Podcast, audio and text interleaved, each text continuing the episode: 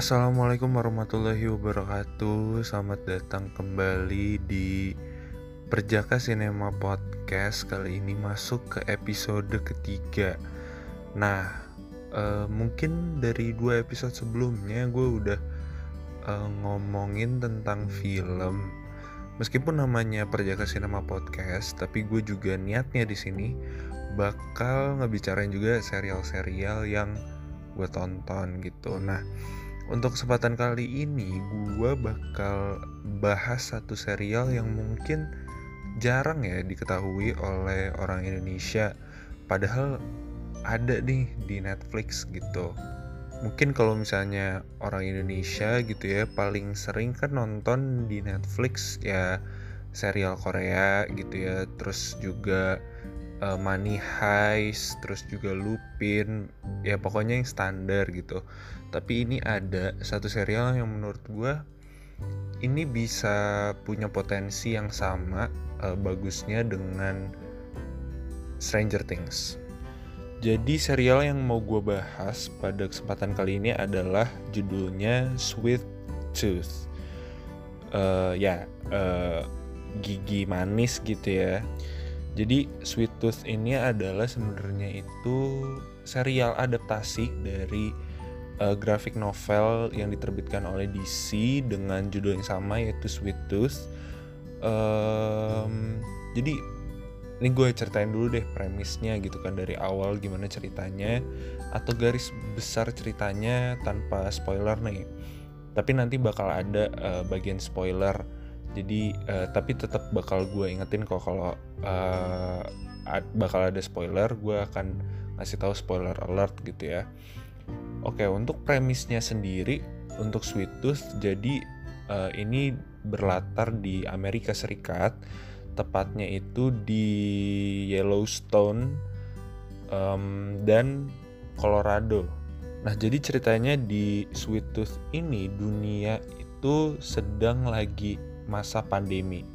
Nah, ini bukan kebetulan karena um, memang dari komiknya ceritanya seperti itu dan uh, meskipun begitu komik dan serial ini itu ditulis uh, dan dibuat sebelum sebenarnya ada COVID-19 jadi bukan direncanakan uh, dengan tema pandemi yang sedang ada tapi sudah ada atau sudah ditulis duluan bahkan sebelum ada pandemi COVID-19.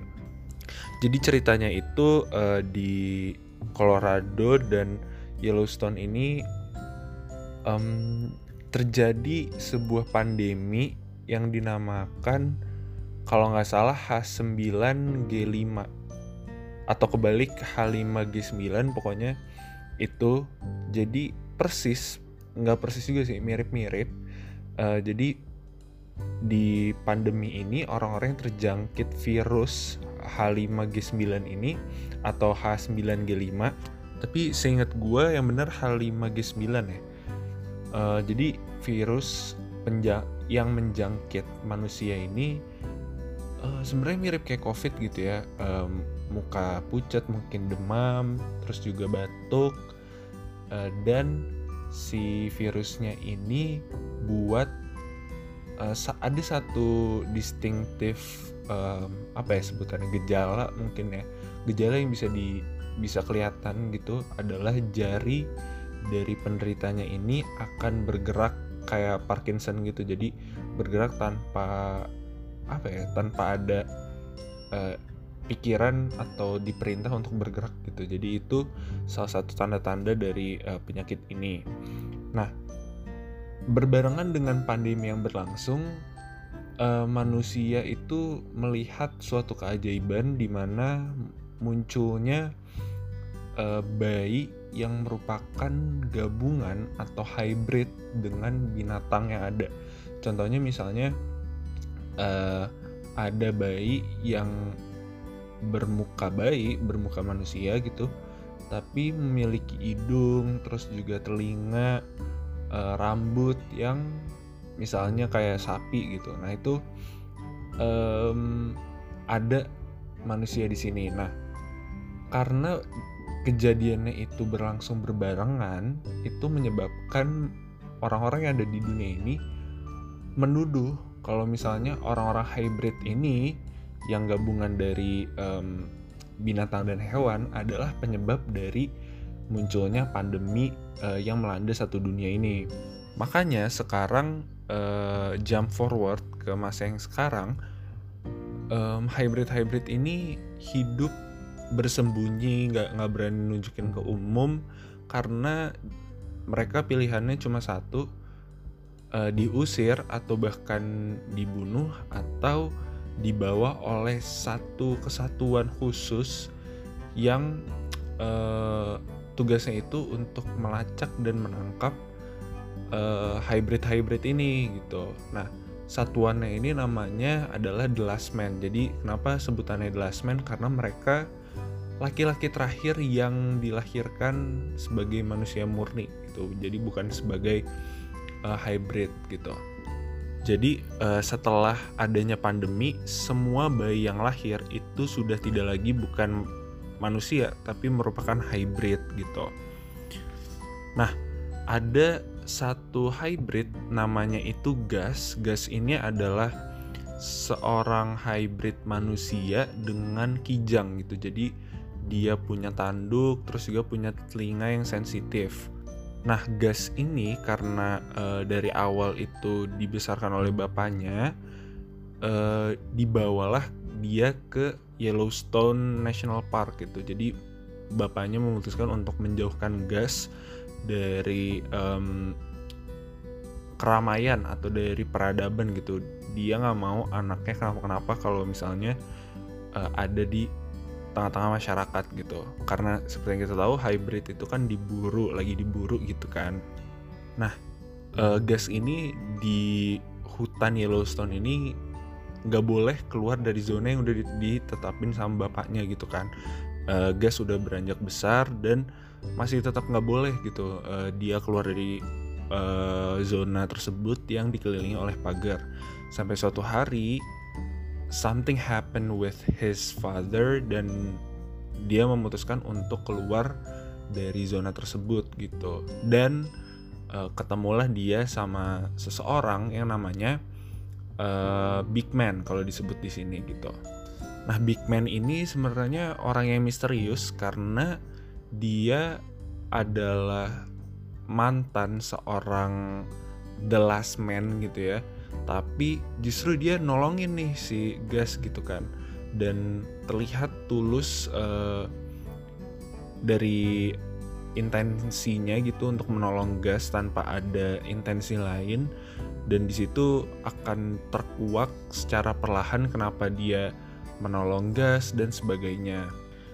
Pokoknya di serial ini kita bakal diajak nih uh, gas buat mencari identitas aslinya kenapa dia uh, harus dibawa ke Yellowstone untuk menjauh dari peradaban dan juga gimana dia mencari ibunya yang berbekal dari satu lembar foto yang menggambarkan ibunya bernama Berdi yang sama sekali tidak pernah juga diceritakan oleh bapaknya.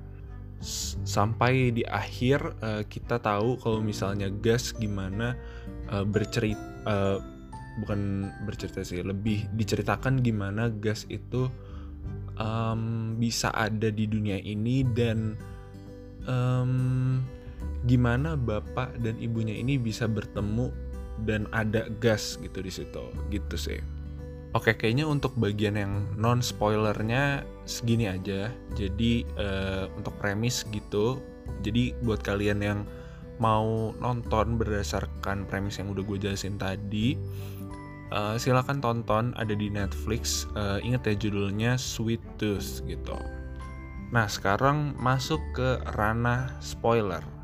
Jadi ini adalah spoiler alert. Jadi bagi kalian yang nggak mau kena spoiler, silakan pause dan langsung lanjut aja ke Netflix kalian dan nonton dulu, baru balik lagi ke sini untuk mengetahui review dari gua gitu ya, atau bahasan yang gue suka, bahasan yang uh, mengenai apa-apa aja yang gue suka dan gak suka dari uh, serial ini.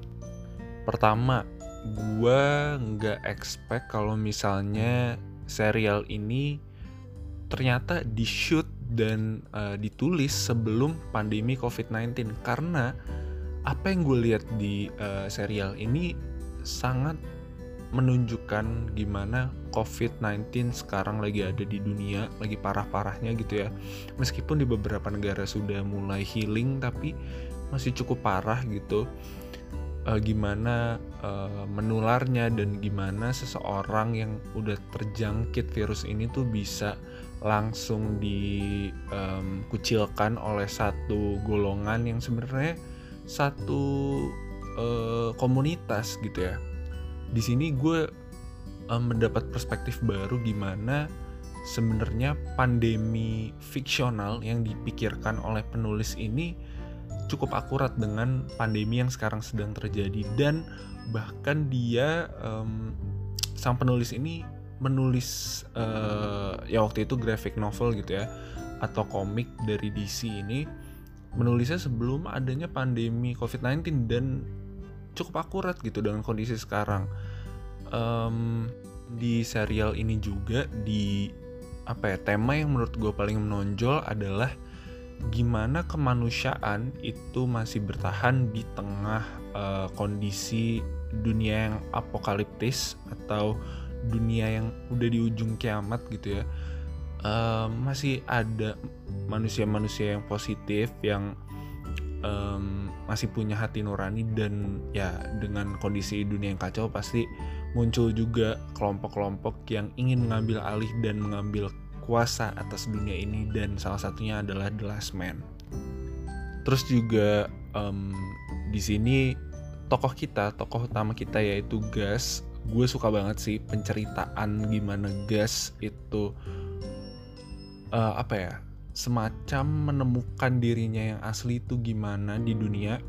Karena ternyata jeng jeng jeng ini spoiler lagi gue ingetin sekali lagi ternyata gas itu adalah ciptaan dari lab gitu. Jadi ini sepenang sepenangkapan gue ya uh, diceritain kalau misalnya si Berdi ini atau pacarnya uh, ayahnya gas itu ternyata dia yang in charge dalam pembentukan atau apa ya penciptaan vaksin yang sama ini belum pernah ditemukan di dunia dan uh, vaksinnya ini di, di cara menciptakannya adalah menginjeksikan virus ke dalam telur. Nah, waktu gue inget di salah satu scene dikatakan kalau misalnya virus yang baik atau virus uh, yang akan menciptakan vaksin itu akan menemukan telur yang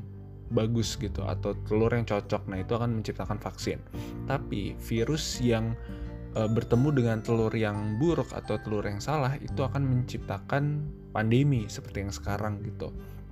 Nah, makanya um, ini mungkin apa ya sebagai alternatif kali ya uh, cerita alternatif yang terinspirasi mungkin dari eh, cerita-cerita uh, obat biologis dan sebagainya yang diciptakan secara tidak sengaja mungkin itu. Dan itu salah satu mungkin jalan pikiran manusia yang paling uh, simpel aja sih gue ngelihatnya di mana mereka menjustifikasikan ketidakpercayaan mereka akan penyakit akan virus uh, dan me melebeli virus tersebut adalah ciptaan manusia gitu. Di sini tertranslasi dengan baik uh, urban legend sebutannya tuh cerita rakyat tersebut atau cerita um, ya legenda gitu ya dari gimana virus itu bisa menjadi senjata kimia di sini tergambarkan dengan baik.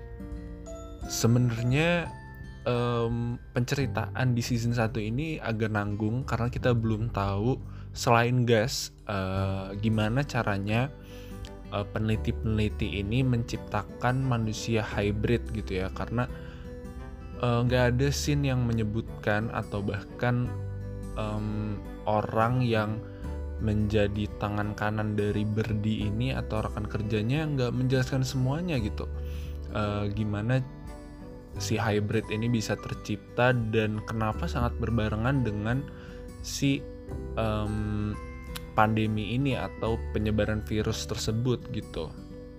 tapi mungkin itu akan disimpan ya buat season 2 dan gue sangat mengharapkan sih kan kalau nggak salah ini syutingnya itu berakhir di 2019 tep atau 2020 tepat sebelum pandemi. Dan sampai sekarang belum ada tanda-tanda akan dilanjutkan uh, karena mungkin agak beresiko juga bagi Netflix gitu ya men menciptakan sebuah serial yang sangat dekat dengan kenyataan gitu. Padahal kan awalnya intensinya adalah menciptakan sebuah dunia uh, eh, post apokaliptik gitu. Tapi ternyata dunia aslinya itu sangat dekat dengan uh, cerita yang ada di serial tersebut. Jadi mungkin um, akan mengurangi uh, interest orang gitu ya uh, untuk menonton uh, serial ini lagi di season 2 nya tapi gue sangat penasaran sih untuk season 2 nya uh, terutama gimana itu dia pertanyaan-pertanyaan uh, yang sebelumnya di season 1 itu belum di uh, jawab oleh serialnya gue pengen tahu lebih lanjut sih. Oke okay, terus gue juga uh, suka banget sama world building di serial ini karena um, sangat jelas gitu walaupun banyak eksposisi. Cuman gue uh, sangat mengapresiasi gimana mereka itu berhasil menciptakan suatu uh, dunia yang benar-benar post apokaliptik gitu ya. Uh, tapi masih apa ya masih kelihatan juga kalau ini tuh dunia kita gitu. Makanya gue bilang kalau nanti season 2 ada orang-orang kayak bakal hilang interest gitu akan serial ini karena dunianya masih terlihat sangat dekat dengan kita gitu. Uh, dan uh, mungkin agak capek gitu ya udah ngadapin dunia asli yang um, ya yang kacau gini dan harus nonton juga serial yang menggambarkan dunia yang sebenarnya nggak jauh beda dari dunia kita gitu.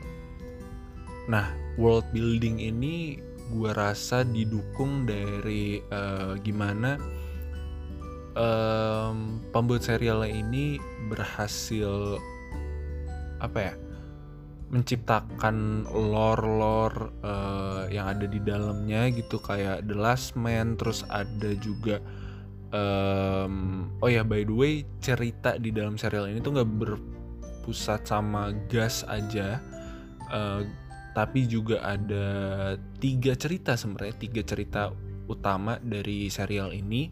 Yang pertama gas gimana dia mencari ibunya dan uh, mencari gimana dia ada di dunia ini terus juga ada namanya itu Dr. Singh cerita keduanya itu uh, ada karakter utamanya namanya Dr. Singh Dr. Singh ini um, dia punya istri yang uh, terjangkit penyakit uh, virus ini gitu oh ya nama penyakit di serial ini yang orang-orang yang terkena virus itu disebut sebagai pasien desik atau penyakit gitu ya.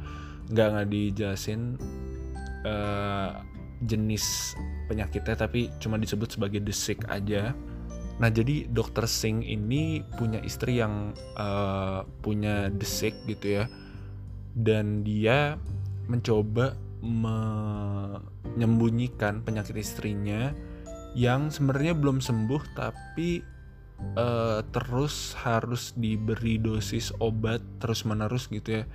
Um, untuk dia walaupun nggak bebas dari virus tersebut seenggaknya bisa uh, hidup kayak biasa dengan virus tersebut. Lalu di uh, perspektif ketiga atau di cerita ketiga diceritain namanya Amy. Amy ini um, diceritakan dia punya sebuah apa ya penangkaran bukan penangkaran sih kayak um, shelter gitu buat hybrid hybrid yang ada di Amerika gitu karena hybrid di sana benar-benar harus hidup underground dan si Amy ini menyiapkan atau menyediakan si shelter ini buat hybrid hybrid itu gitu. Nah uh, pada akhirnya di akhir episode ini ketiga cerita ini menjadi satu dan bertemu di uh, akhirnya. Dan dijelaskan kenapa kenapa kenapa selama ini uh, itu bisa dijelaskan uh, di akhir meskipun tidak semua ya. Uh, salah satunya gimana um, anak dari Amy yang dia temukan itu ternyata spoiler alert adanya dari Bear gitu ya uh, Bear ini adalah salah satu karakter yang juga uh, membantu Gas buat mencari ibunya dan uh, mencari jati dirinya gitu. Nah, uh, gue sebenarnya suka banget sih gimana misteri-misteri yang dibangun dari awal season itu kejawab semua di akhir. Uh, meskipun ada beberapa yang tidak terjawab, tapi gue masih bisa menerima karena mungkin itu uh, adalah rahasia yang lebih dalam yang harus dikupas lebih lanjut gitu. Karena uh, untuk uh, jumlah episode di series ini untuk season 1 cuma 8 episode gitu. Jadi kurang banyak. Gue mungkin bakal lebih suka kalau misalnya serial ini uh, 15 episode gitu atau uh,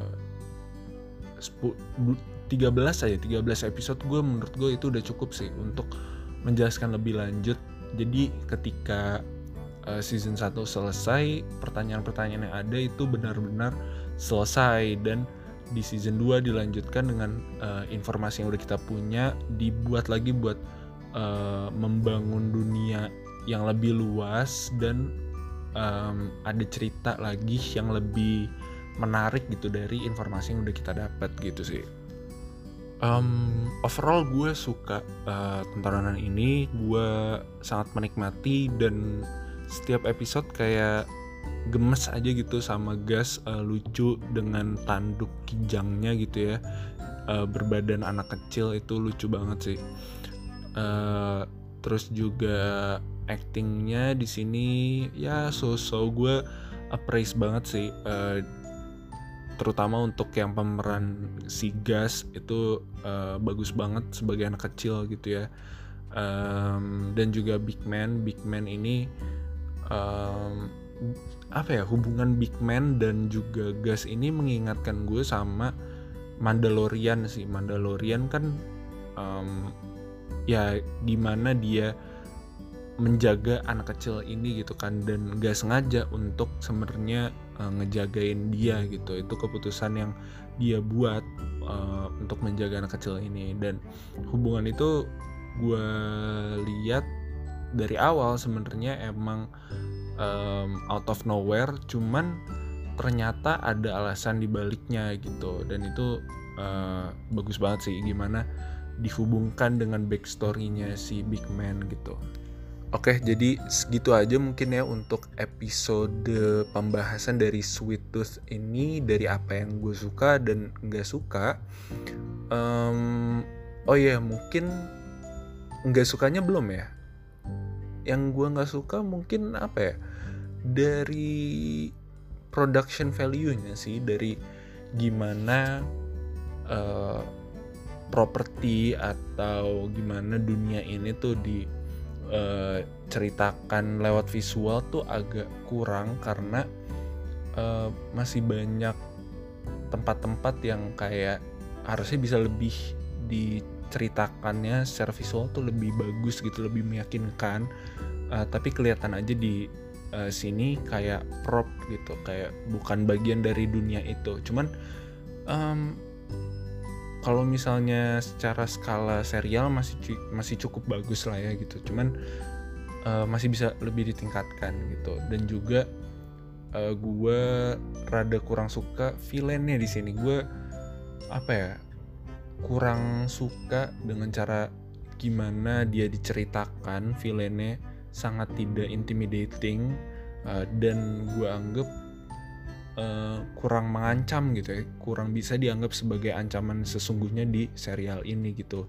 Karena uh, pada dasarnya juga serial ini menurut gue yang paling kuat adalah um, bukan villainnya justru gimana masing-masing karakter ini menghadapi dirinya sendiri gitu. Semua dari mulai Gas dari Big Man dari Bear dari um, bahkan Amy dari um, Dr. Singh gitu. Itu semuanya bukan menghadapi si villain ini tapi menghadapi diri sendirinya. Dan di situ oke okay kalau misalnya emang dari awal konsepnya gitu tapi seenggaknya untuk villain yang mungkin bakal uh, all out di season 2 setidaknya diceritakan um, atau atau diintroduce tuh lebih menarik dan uh, mengerikan gitu. Gue belum dapet sih di season 1 ini gitu. Jadi uh, gue suka sama serial ini.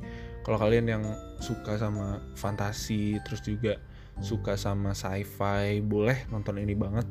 Uh, gue saranin uh, langsung ke Netflix kalian gitu. Uh, sepertinya sekian untuk uh, bahasan kali ini. Uh, semoga ya kita bisa lanjut lagi ke episode-episode selanjutnya. Dan mungkin gue kasih tahu lagi kalau kita uh, punya sosial media uh, di Instagram. Bisa kalian cari at cinema di situ kalian bisa follow bisa ikutin perkembangan dari podcast ini dan mungkin DM gue lah gitu uh, tentang tema apa yang bisa gue bawain di minggu-minggu uh, selanjutnya atau di episode-episode selanjutnya oke? okay?